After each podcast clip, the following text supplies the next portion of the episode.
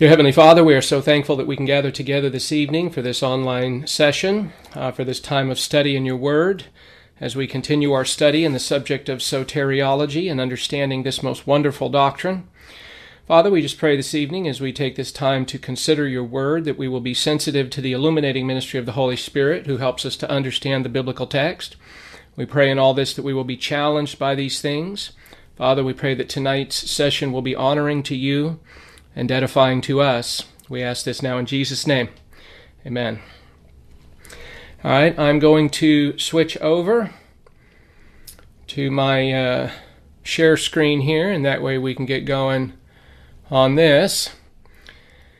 Now, over the last few weeks, we have uh, moved into uh, discussing the doctrine of the Trinity and uh, we talked about each of the members of the Godhead God the Father, God the Son, God the Holy Spirit, all three being co equal, co infinite, co eternal, worthy of all praise and honor and worship. And uh, we spent some time uh, looking at the attributes of God, those uh, qualities or characteristics that are intrinsic to his nature, and shared equally by all three members in the Godhead.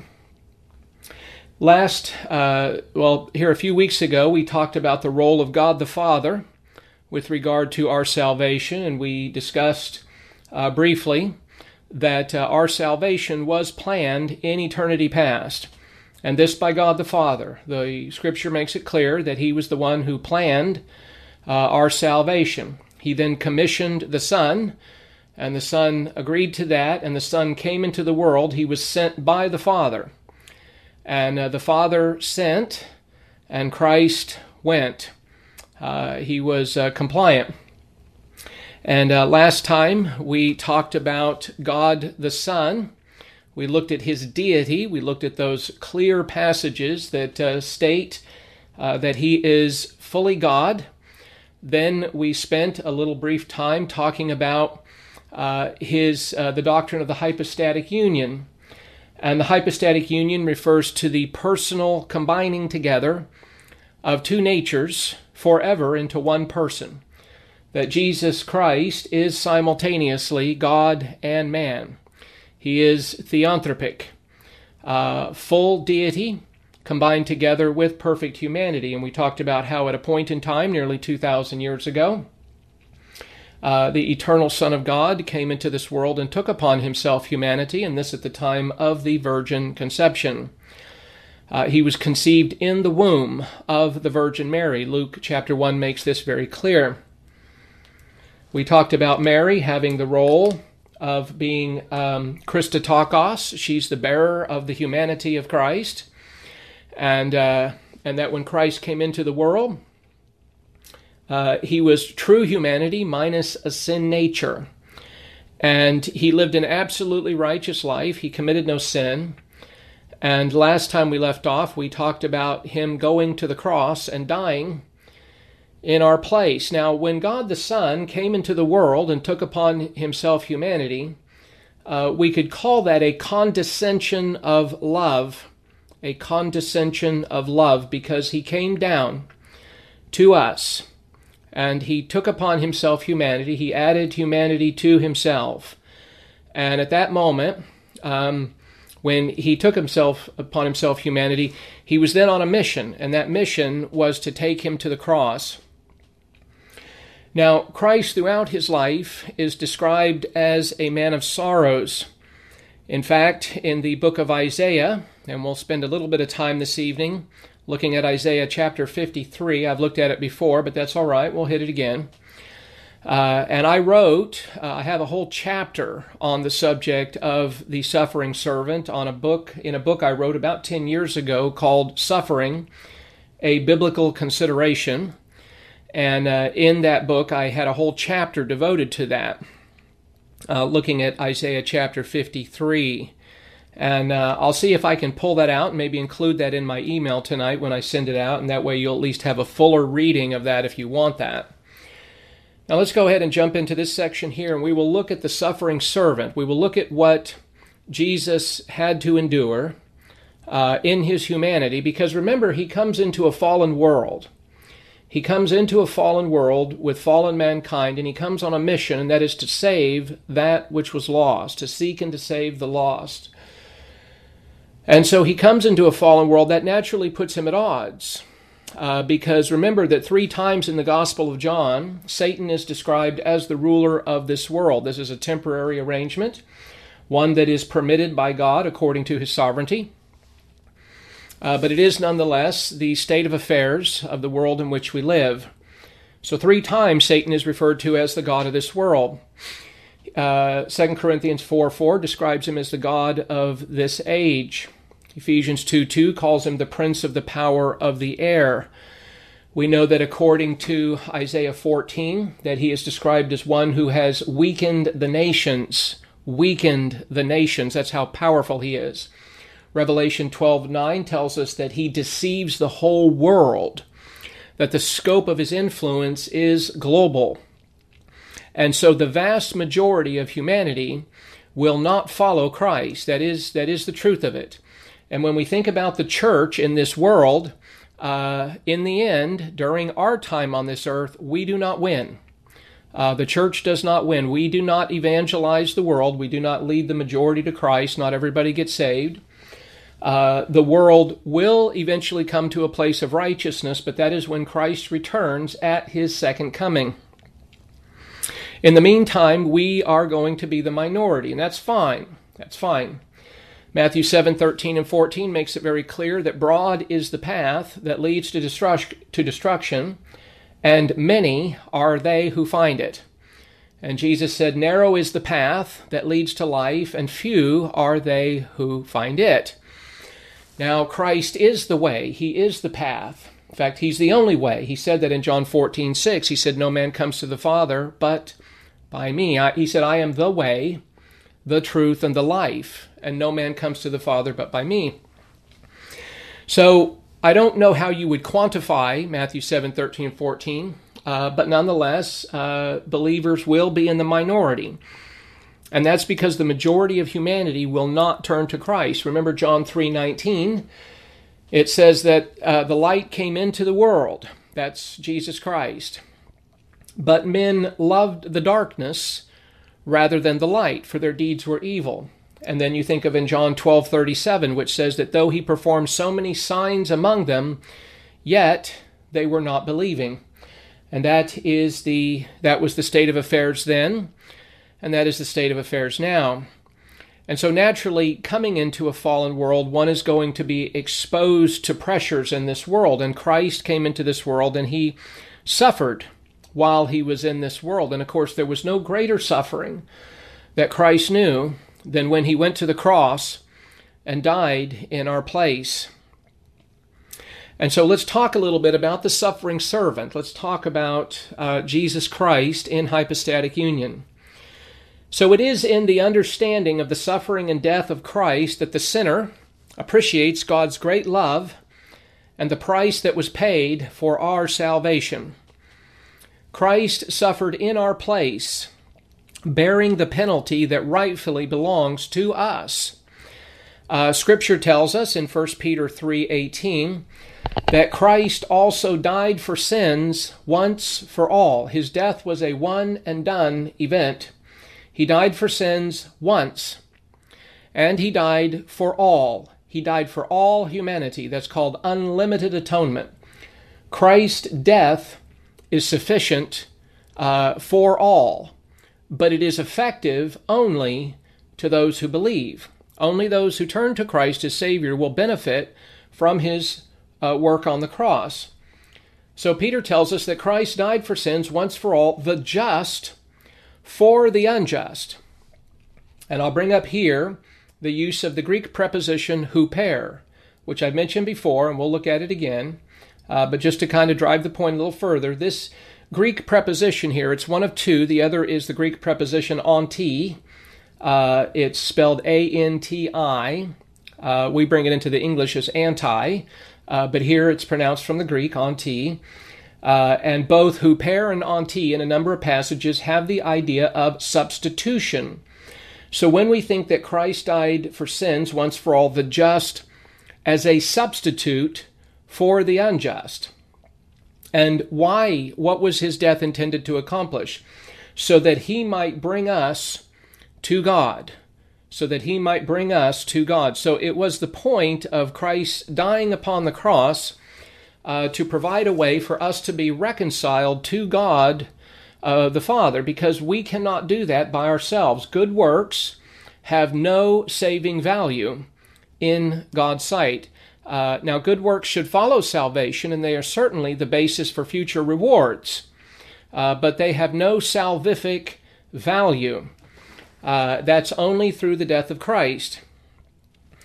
Now, perhaps no section of Scripture in the Old Testament bears greater testimony to this truth than Isaiah chapter 52, verse 13, through Isaiah uh, 53, 12, in which the prophet re- reveals the Messiah as the suffering servant.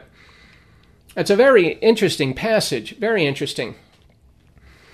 And, uh, and I'll just read through it quickly because this passage, this Isaiah 53, is referenced about eight times in the New Testament. And the New Testament writers clearly uh, saw this passage as pertaining or as, as speaking about Jesus.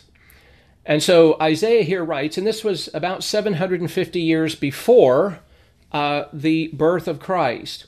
So Isaiah wrote, he says, Who has believed our message, and to whom has the arm of the Lord been revealed?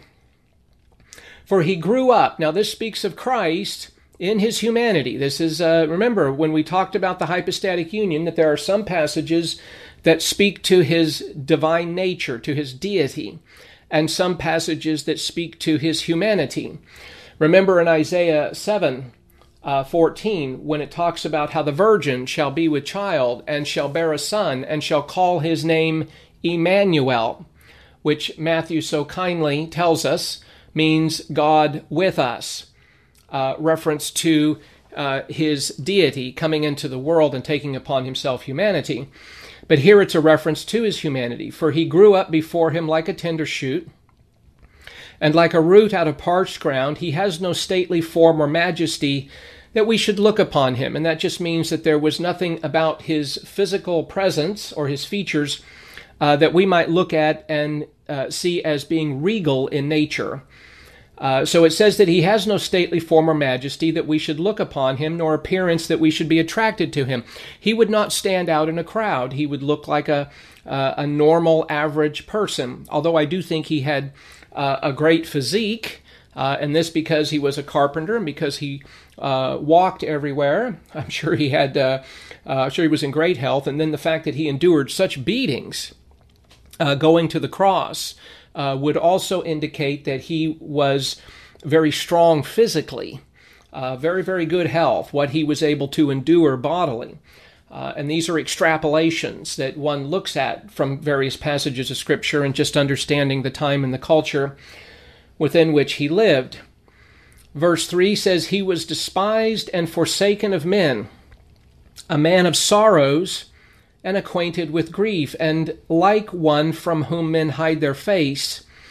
He was despised, and we did not esteem him.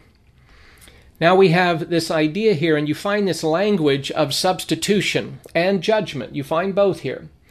In verse 4, it says, Surely our griefs he himself bore, and our sorrows he carried. Yet we ourselves esteemed him stricken, smitten of God, and afflicted. And so uh, Christ, while he was on the cross, took our sins upon himself. And remember that throughout the beatings, throughout the trials, that he did not uh, cry out. Uh, in fact, the passage in here tells us that, like a lamb that is silent before his shearers, so will the Son of Man be. And so when he went through his trials, he did not seek to defend himself, although he did uh, clarify uh, a point with Pilate uh, in John chapter 19, verses 10 and 11. But really, he didn't answer uh, his judges uh, because he knew that the whole trial was a big farce. He knew that ultimately it was going to put him upon the cross. He knew that. But he went through the mockings, the beatings, the crown of thorns uh, the beating in his face, the scourging. and uh, and then afterwards was made to carry his cross to Golgotha, the hill of the skull, where he was crucified, and where he was upon the cross.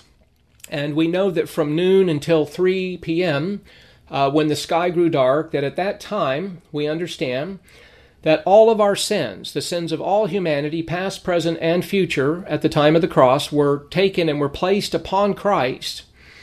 And remember that when Christ was upon the cross, he cried out, Eloi, Eloi, Lama Sabachthani, My God, my God, why hast thou forsaken me? And so it was one of those situations where when he hung upon the cross, he was made to bear our sin. And Peter tells us that in his own body he bore our sins. That's in his humanity.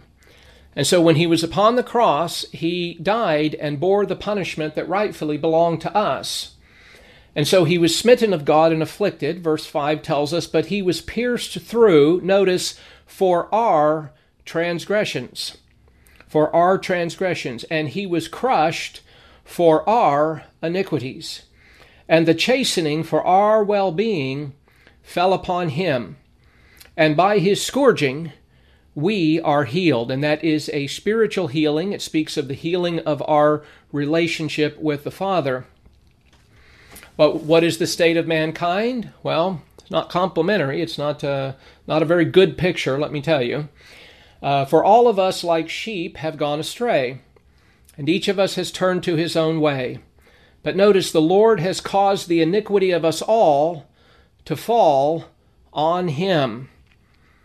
He was oppressed and he was afflicted, yet he did not open his mouth. Like a lamb that is silent to slaughter, like a lamb that is led to slaughter, and like a sheep that is silent before his shearers, so he did not open his mouth. In other words, he did not seek to defend himself, uh, to get out of it. By oppression and judgment he was taken away. And as for his generation, who considered that he was cut off out of the land of the living? Notice, for the transgression of my people, to whom the stroke was due. His grave was assigned with a wicked man, yet he was with a rich man in his death, because he had done no violence, nor was, nor was there any deceit in his mouth. Remember, he was impeccable uh, he committed no sin. But the Lord was pleased to crush him, putting him to grief, if he would render himself as a guilt offering. And remember, we talked about that, how the Father sent and Christ went.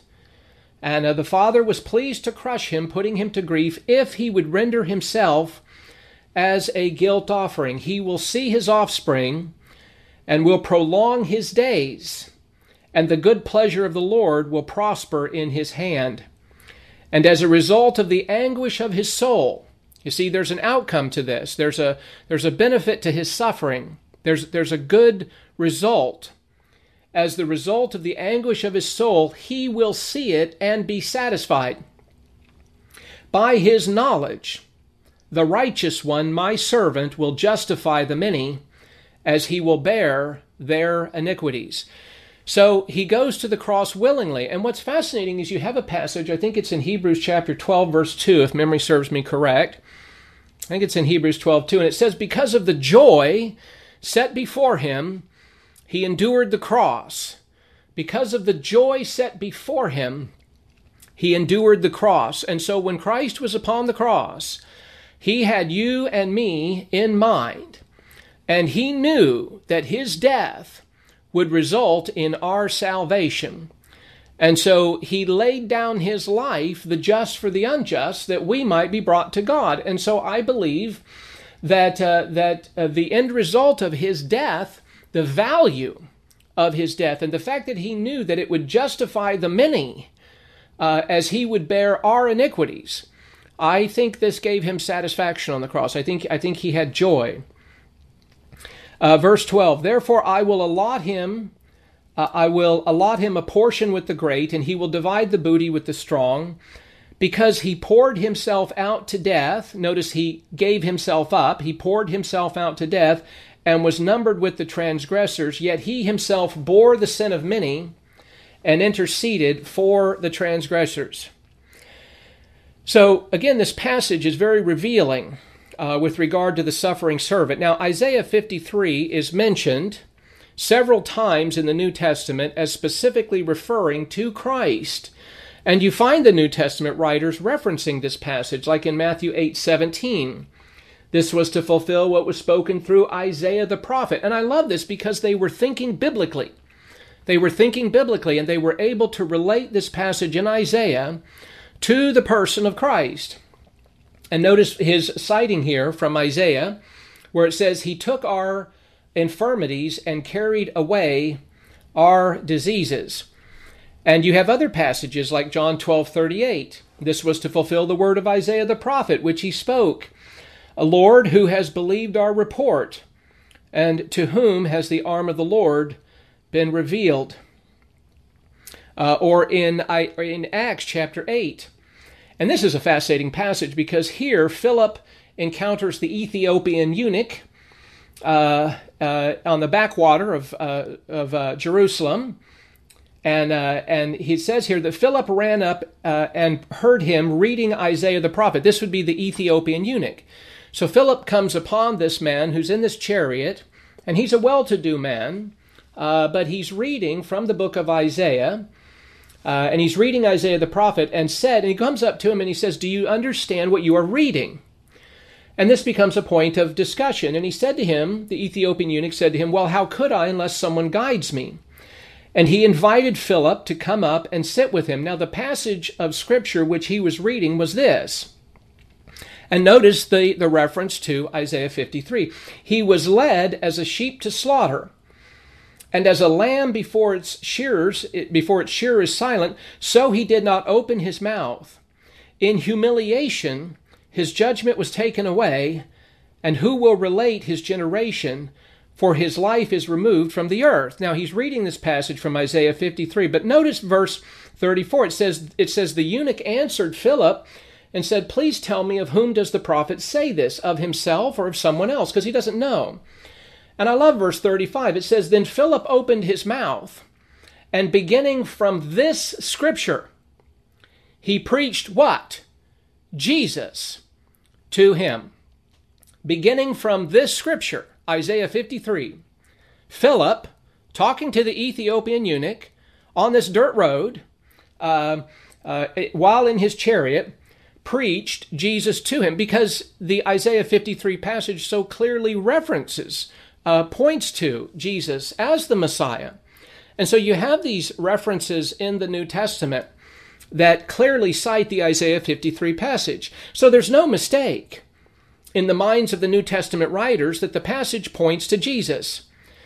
Now, according to John Stott, and John Stott wrote a very interesting book called The Cross of Christ. Uh, and it's it's a it's a pretty good read. Now there's some things I disagree with Stott on, but this is a good book of his. It's one of his that I, I think is worth reading. Uh, but he says, and here I'm quoting from him. He says the New Testament writers quote eight specific verses as having been fulfilled in Jesus. Eight verses out of the chapters 12 are all quite specifically uh, referred to Jesus. End quote. And then citing from Dr. Arnold Fruchtenbaum, because he has a, a new commentary on Isaiah. And by the way, if you get a chance to pick up any of the commentaries or any of the other books by Dr. Arnold Fruchtenbaum, uh, worth your money. Let me tell you, I've got a bunch of his uh, commentaries on my shelf behind me. He just finished recently, I think, a commentary on Daniel, and he's about to get one published on Jeremiah and I think Lamentations. And once it hits the press, I'm going to see if I can scrape a few nickels and dimes together and buy that. Uh, because his books are really a treasure trove. They're just, I, I just, I recommend him very highly. Uh, now that I've gotten past my endorsement for Dr. Fruchtenbaum, let me quote him from his commentary on Isaiah. He says, it was Isaiah the prophet who first prophesied the hope that the day would come when the burden will be lifted. In Isaiah 53, God declared that the suffering servant, the Messiah, would be the sacrifice for sin. He goes on, he says the point of Isaiah 53 is basically this the animal sacrifices under the Mosaic law were intended to be of temporary duration, a temporary measure only. God's intent, God's intent was for there to be one final blood sacrifice, and that would be the sacrifice of the Messiah himself. End quote. And that's absolutely correct. And when one thinks back through the whole sacrificial system of the Old Testament, and, and, the book of Leviticus is, is very rich in this regard, very helpful, very instructive, one understands that the whole sacrificial system uh, really was didactic. It was instructional. It was intended to point forward to Christ. And when one understands the use of the uh, Hebrew term kafar, which is the word for atonement, uh, and the fact that this animal was given as an atonement for sin because when you brought the lamb to the temple or to the tabernacle or to the temple and it was brought uh, because you had committed a crime, you had committed some offense against God, and you brought this uh, this animal as a sacrifice, and you would come to the priest, and you would come and you would lay the lamb upon the altar, and you would put your hand on the lamb, and the priest would put his hand upon the lamb, and you would confess your sin, and then the priest would take his knife and he would kill the lamb. He would he would uh, cut its throat, and the picture was supposed to be very shocking. And uh, it was the idea that the animal was dying in your place. It was designed to teach you that sin is an offense to a righteous and holy God, and that God uh, that that a payment must be made because God is righteous and holy. And and there was a system that was set up to teach this idea of substitution. Now the use of the Hebrew word kafar means a covering because the Old Testament sacrifices never took away sins. I mean read Hebrews 10 sometime. It's very clear. The Old Testament sacrifices never took away sins. It was a temporary covering, it was a temporary arrangement, and it was didactic, it was instructional, it was designed to teach you about the righteousness and the holiness of God and the sinfulness of man. And how, when you came to God, it was this idea of substitution that an innocent lamb was dying because of your offense. And all of this was educational. And don't you know that when you get to the time of John, the Gospel of John, and John the Baptist. And when John the Baptist sees Jesus, you have this wonderful statement in John 1:29 where he points to Jesus and he says, "Behold, the Lamb of God who takes away the sin of the world." And when everybody turned around, what did they see? Who did they see? They saw Jesus, who is the Lamb of God. And what does he do? He takes away the sin of the world. You see, that's called expiation uh, which is a theologically rich term, and we'll spend an evening looking at that word. We'll unpack that word in the in future lessons when we do our word study on a number of issues. But all of the sacrifices of the Old Testament didn't take away sin; it just simply covered sin until Christ came. And when he came and he died, he actually removed that sin. He took it away. And of course, the benefits of the cross are applied to us who believe. And this is why we preach Christ, that people might benefit from the work of Christ upon the cross.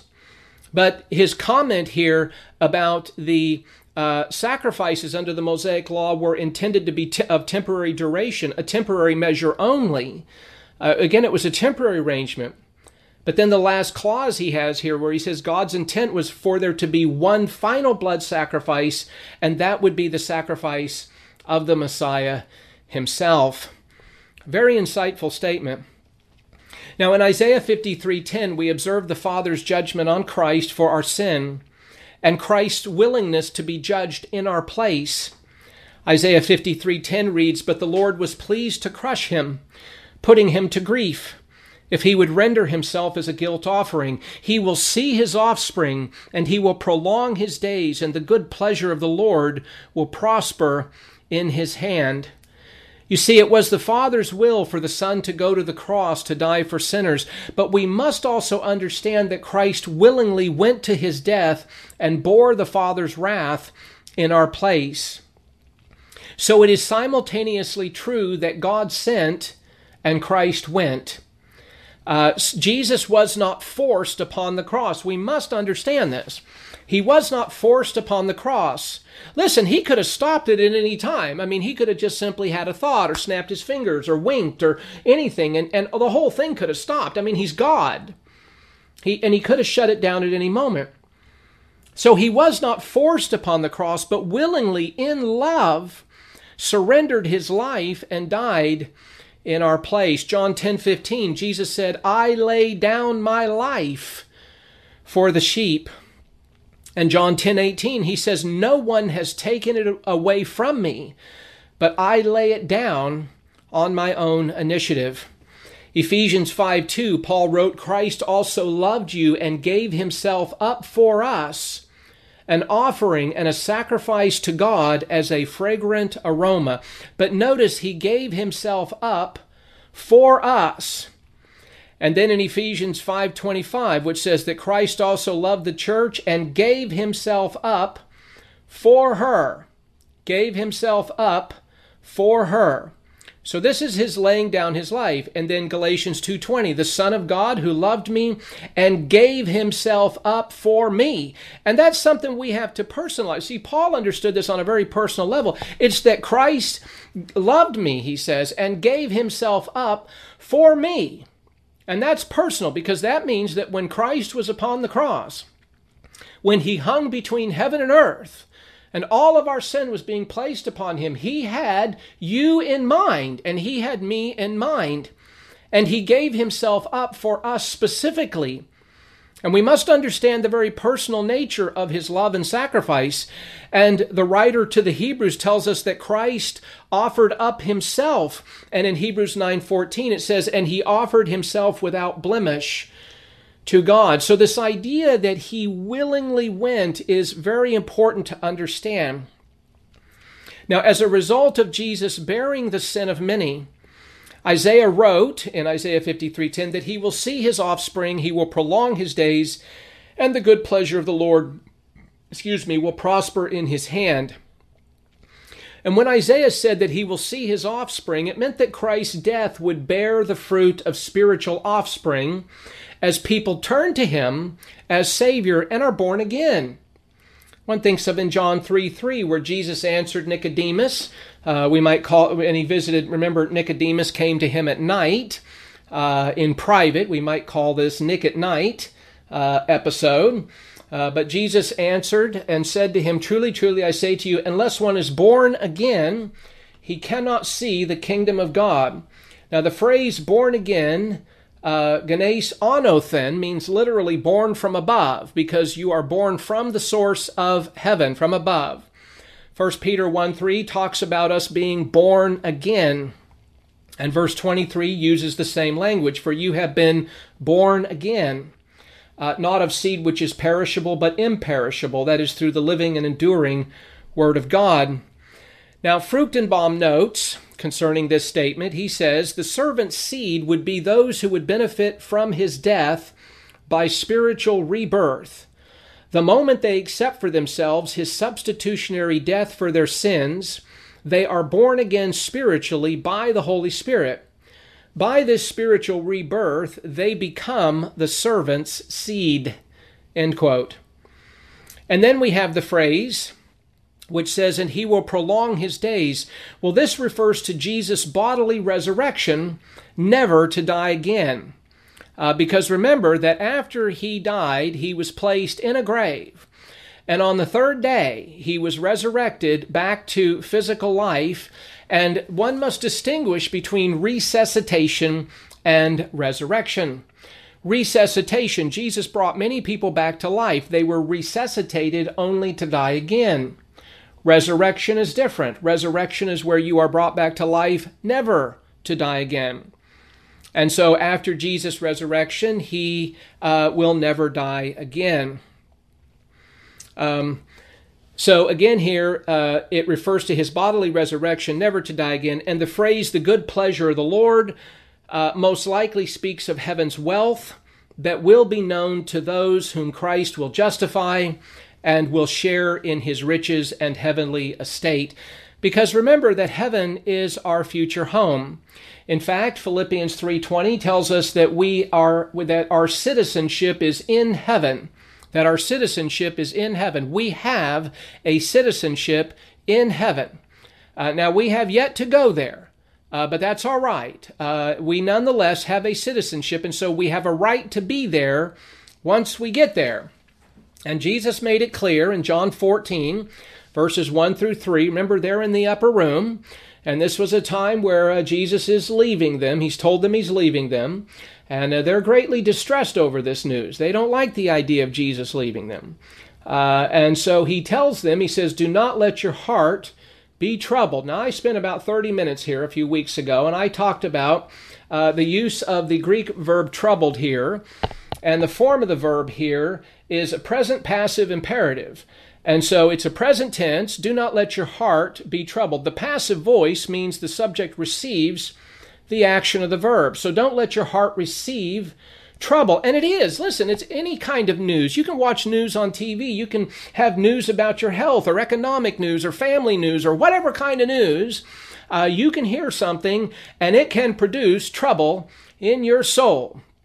And as I've mentioned before, adversity is inevitable, but stress is optional. So as believers, we have uh, we have faith, we have the promises of God, we have divine viewpoint, and that allows us to be able to frame the circumstances of life in such a way that we can uh, bring stability to our soul. Now, sometimes when you're sideswiped by some news or some difficult circumstance in life, you may spiral out for a little bit, maybe even a few days. I don't know. We're all a little different.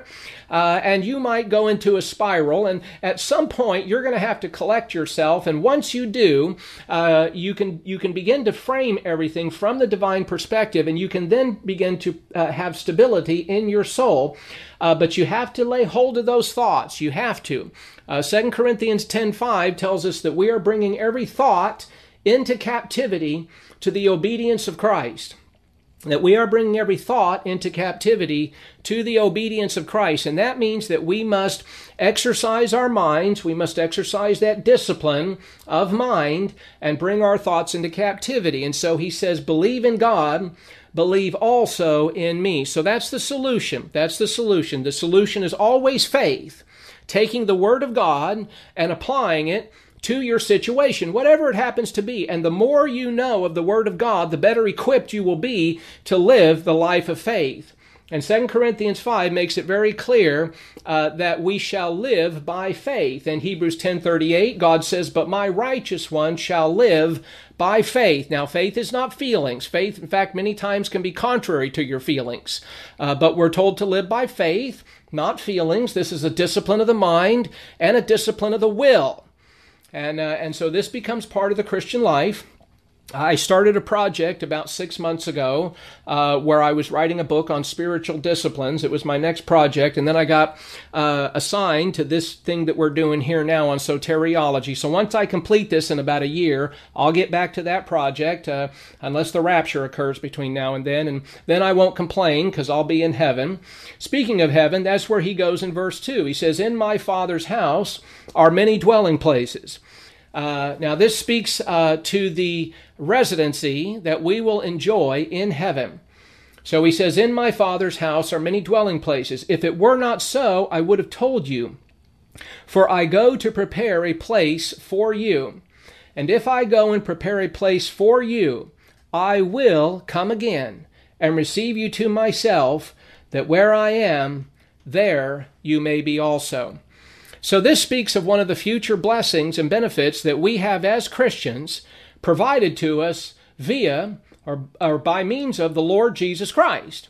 Uh, whose atoning work upon the cross secured not only our forgiveness of sins, but eternal life, the gift of righteousness, a spiritual gift, um, a place in heaven, uh, an eternal destiny, and a future a portfolio of spiritual assets that's absolutely staggering to the imagination when one really gets into studying it. And when you begin to think this way and you really begin to understand the Word of God and you really begin to plug it in and apply it to your life, it will produce in you a personal sense of destiny that is tied to the infinite personal creator God and his plan for the human race. And, uh, and of course, being on God's side, we are always on the right side of, of human history. Being on God's side, we are always on the right side of human history because in the end, uh, God wins.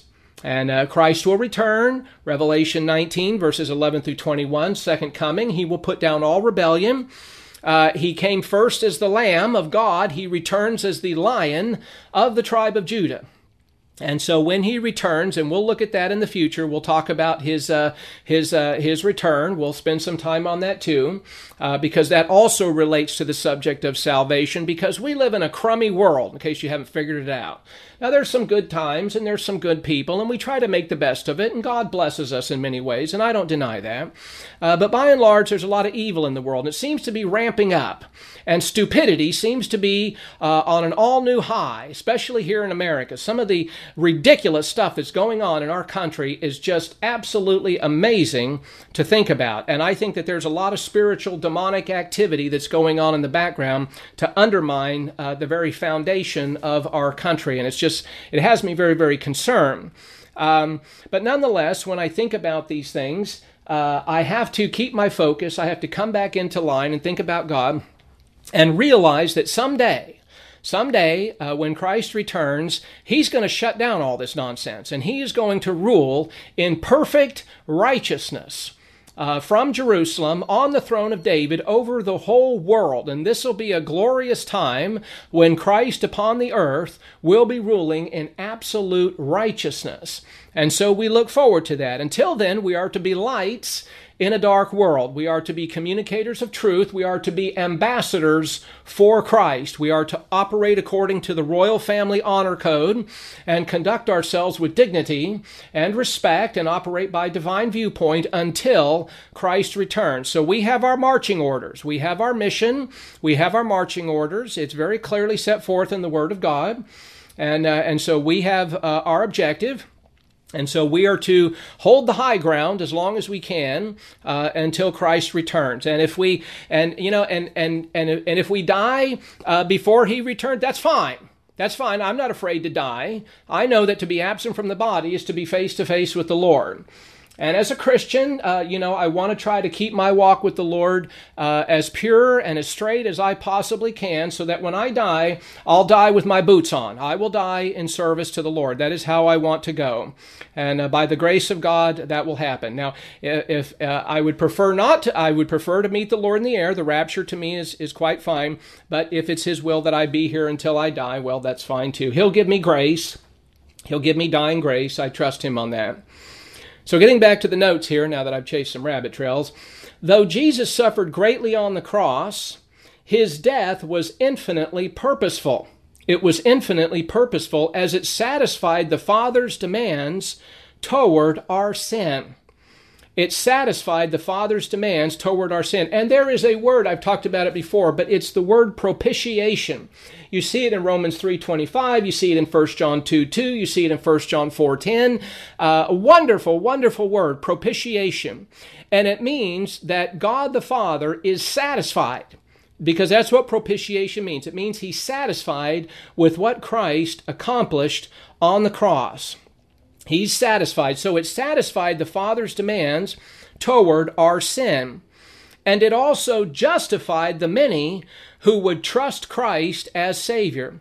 Who would trust Christ as Savior. Isaiah wrote in verse 11, 53:11, as a result of the anguish of his soul, he will see it and be satisfied.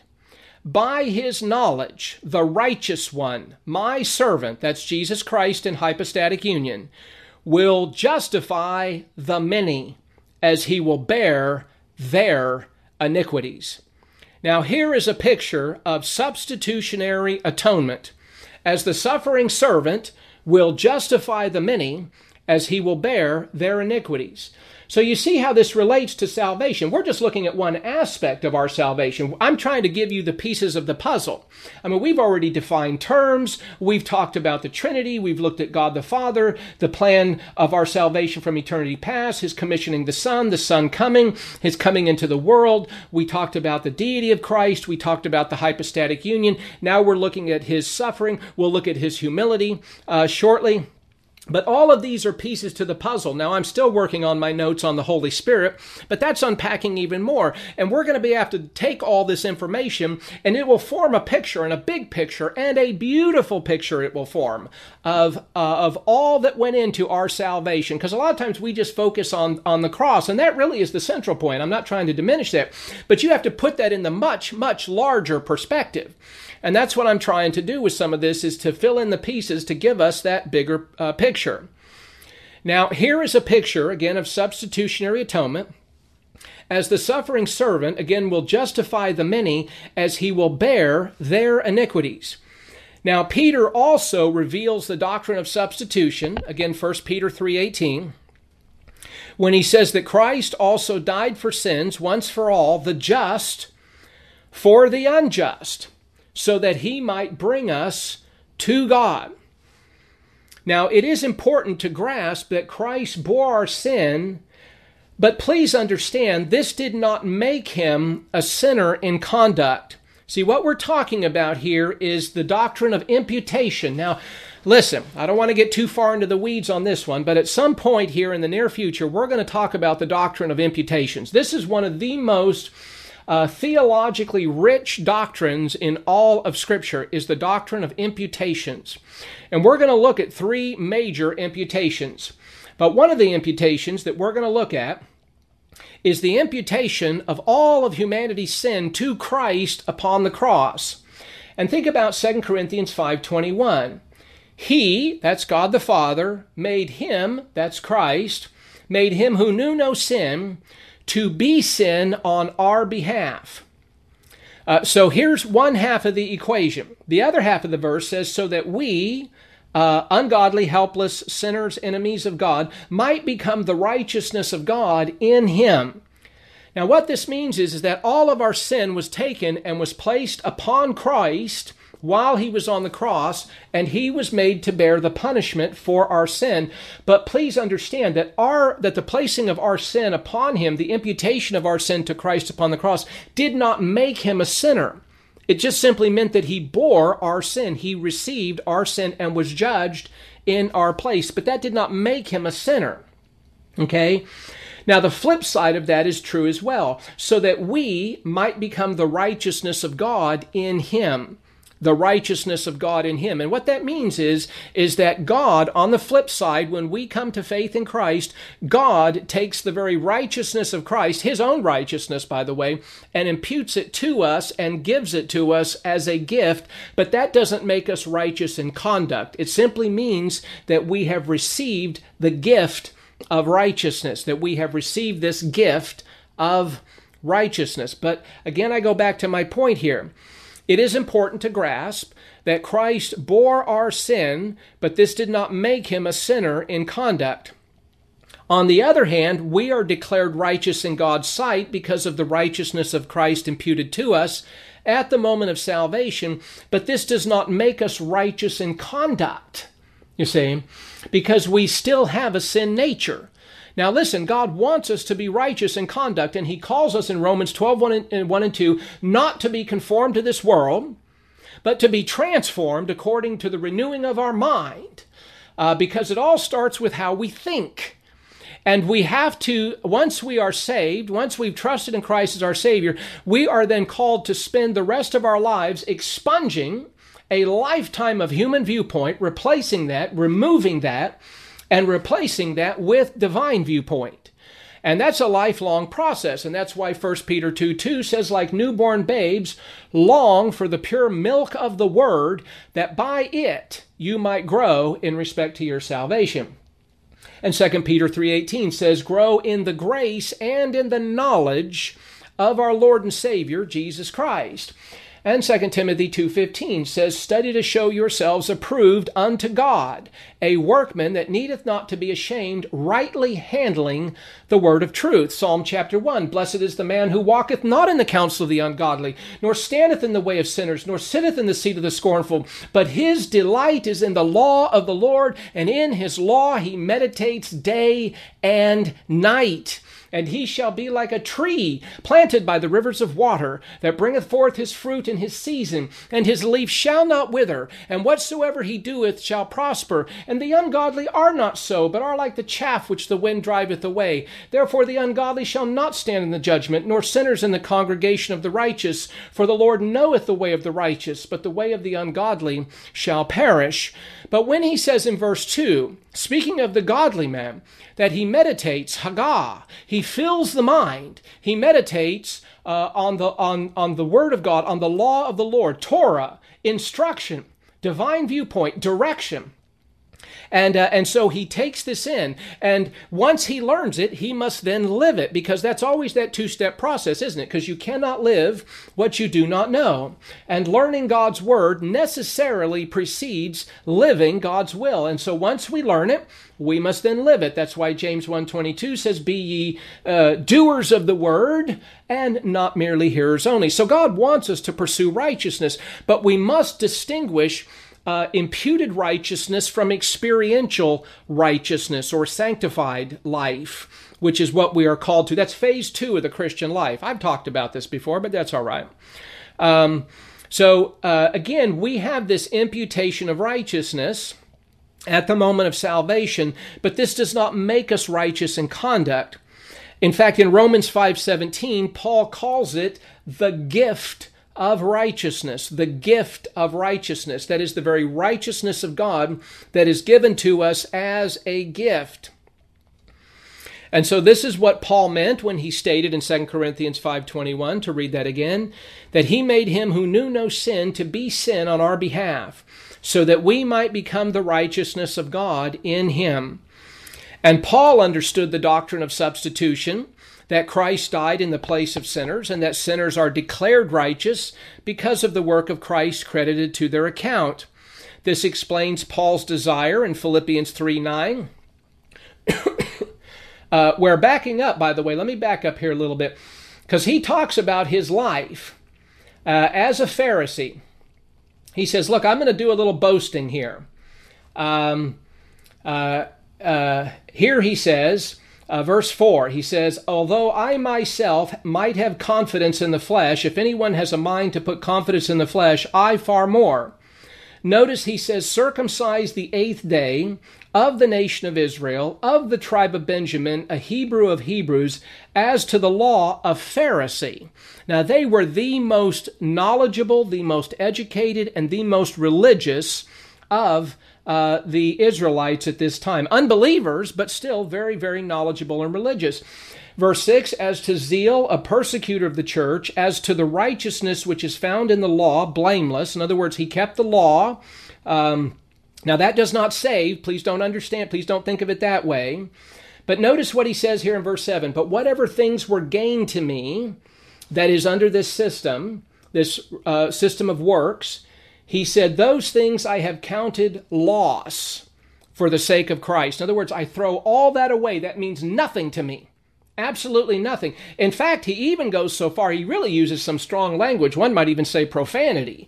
Uh, in verse 8, he says, More than that, I count all things to be loss in view of the surpassing value of knowing Christ Jesus my Lord, for whom I have suffered the loss of all things, and count them but rubbish that I may gain Christ. In other words, his whole life of Pharisaism under the law and that whole system, he says, Look, I throw it all away and count it but rubbish.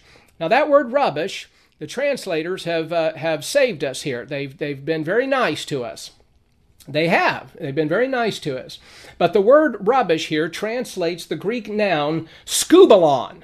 Skubalon, and it means fecal matter is what it means. Now that's uh, we might translate. You could translate it more crudely if you want to, but this is Bible class, so I'm not going to do that.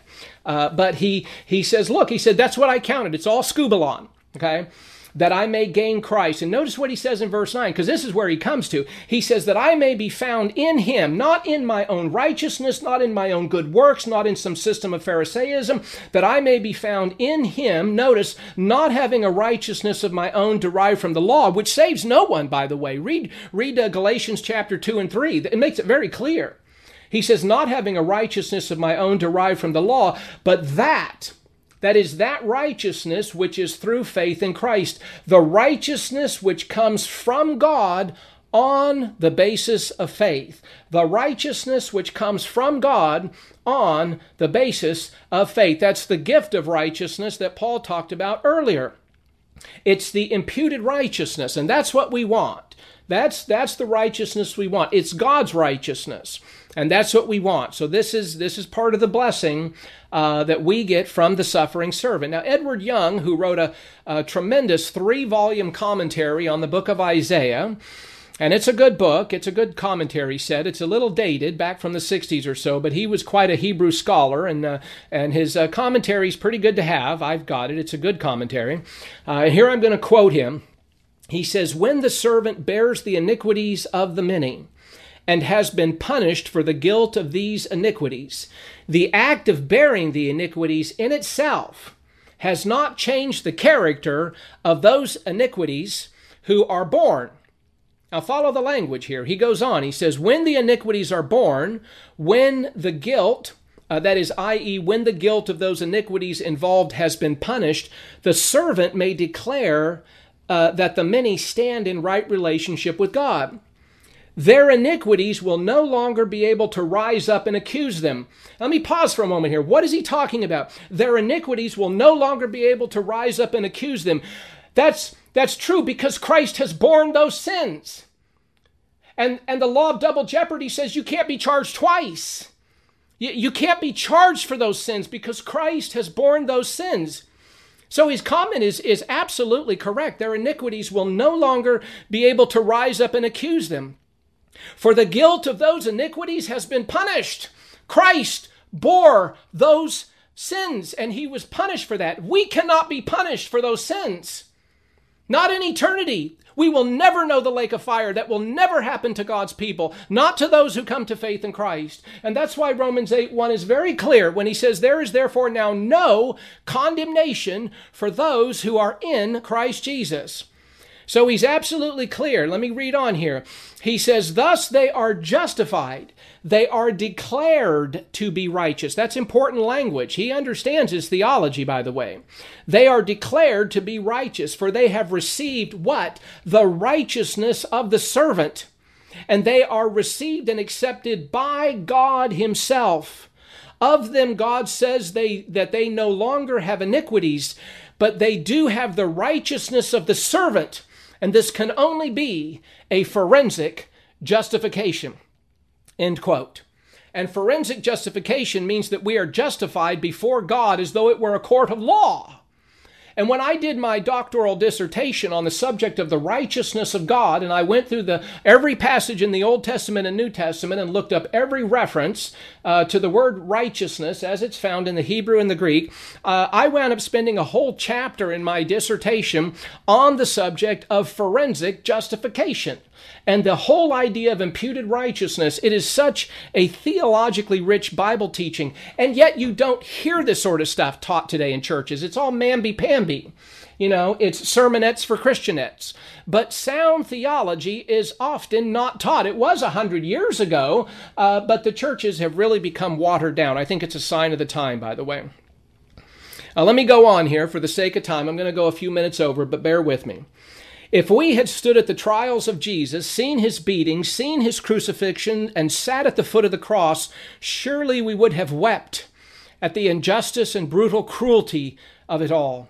However, the scripture reveals that it was the will of God that Christ go to the cross and die for sinners, and that his death uh, would be an atoning sacrifice that satisfied every righteous demand of the Father, satisfied propitiation Oh, what a wonderfully rich word. I love that word.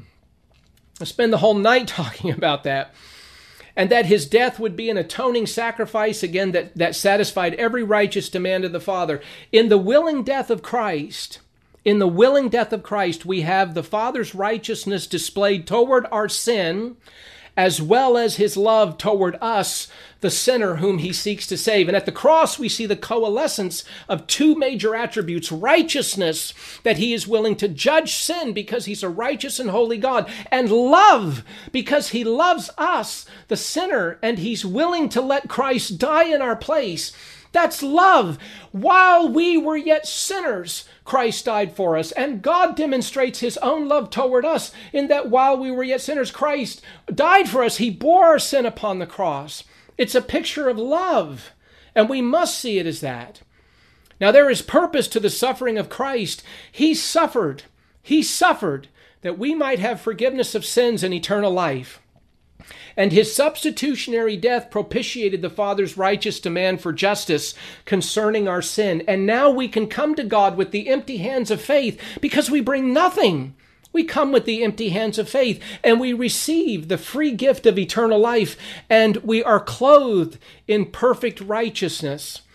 And this was accomplished while we were helpless, ungodly sinners and enemies of God. And God graciously acted toward us to reconcile us to himself. And this was accomplished through the suffering of Christ. Now, that finished this particular section. I was actually going to do suffering and humility tonight, but that's all right. We spent a little bit of extra time here. There's richness here, and trust me, I still didn't unpack it.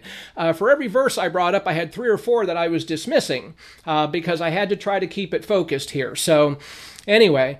So that is going to close out this particular lesson on the subject of the suffering servant.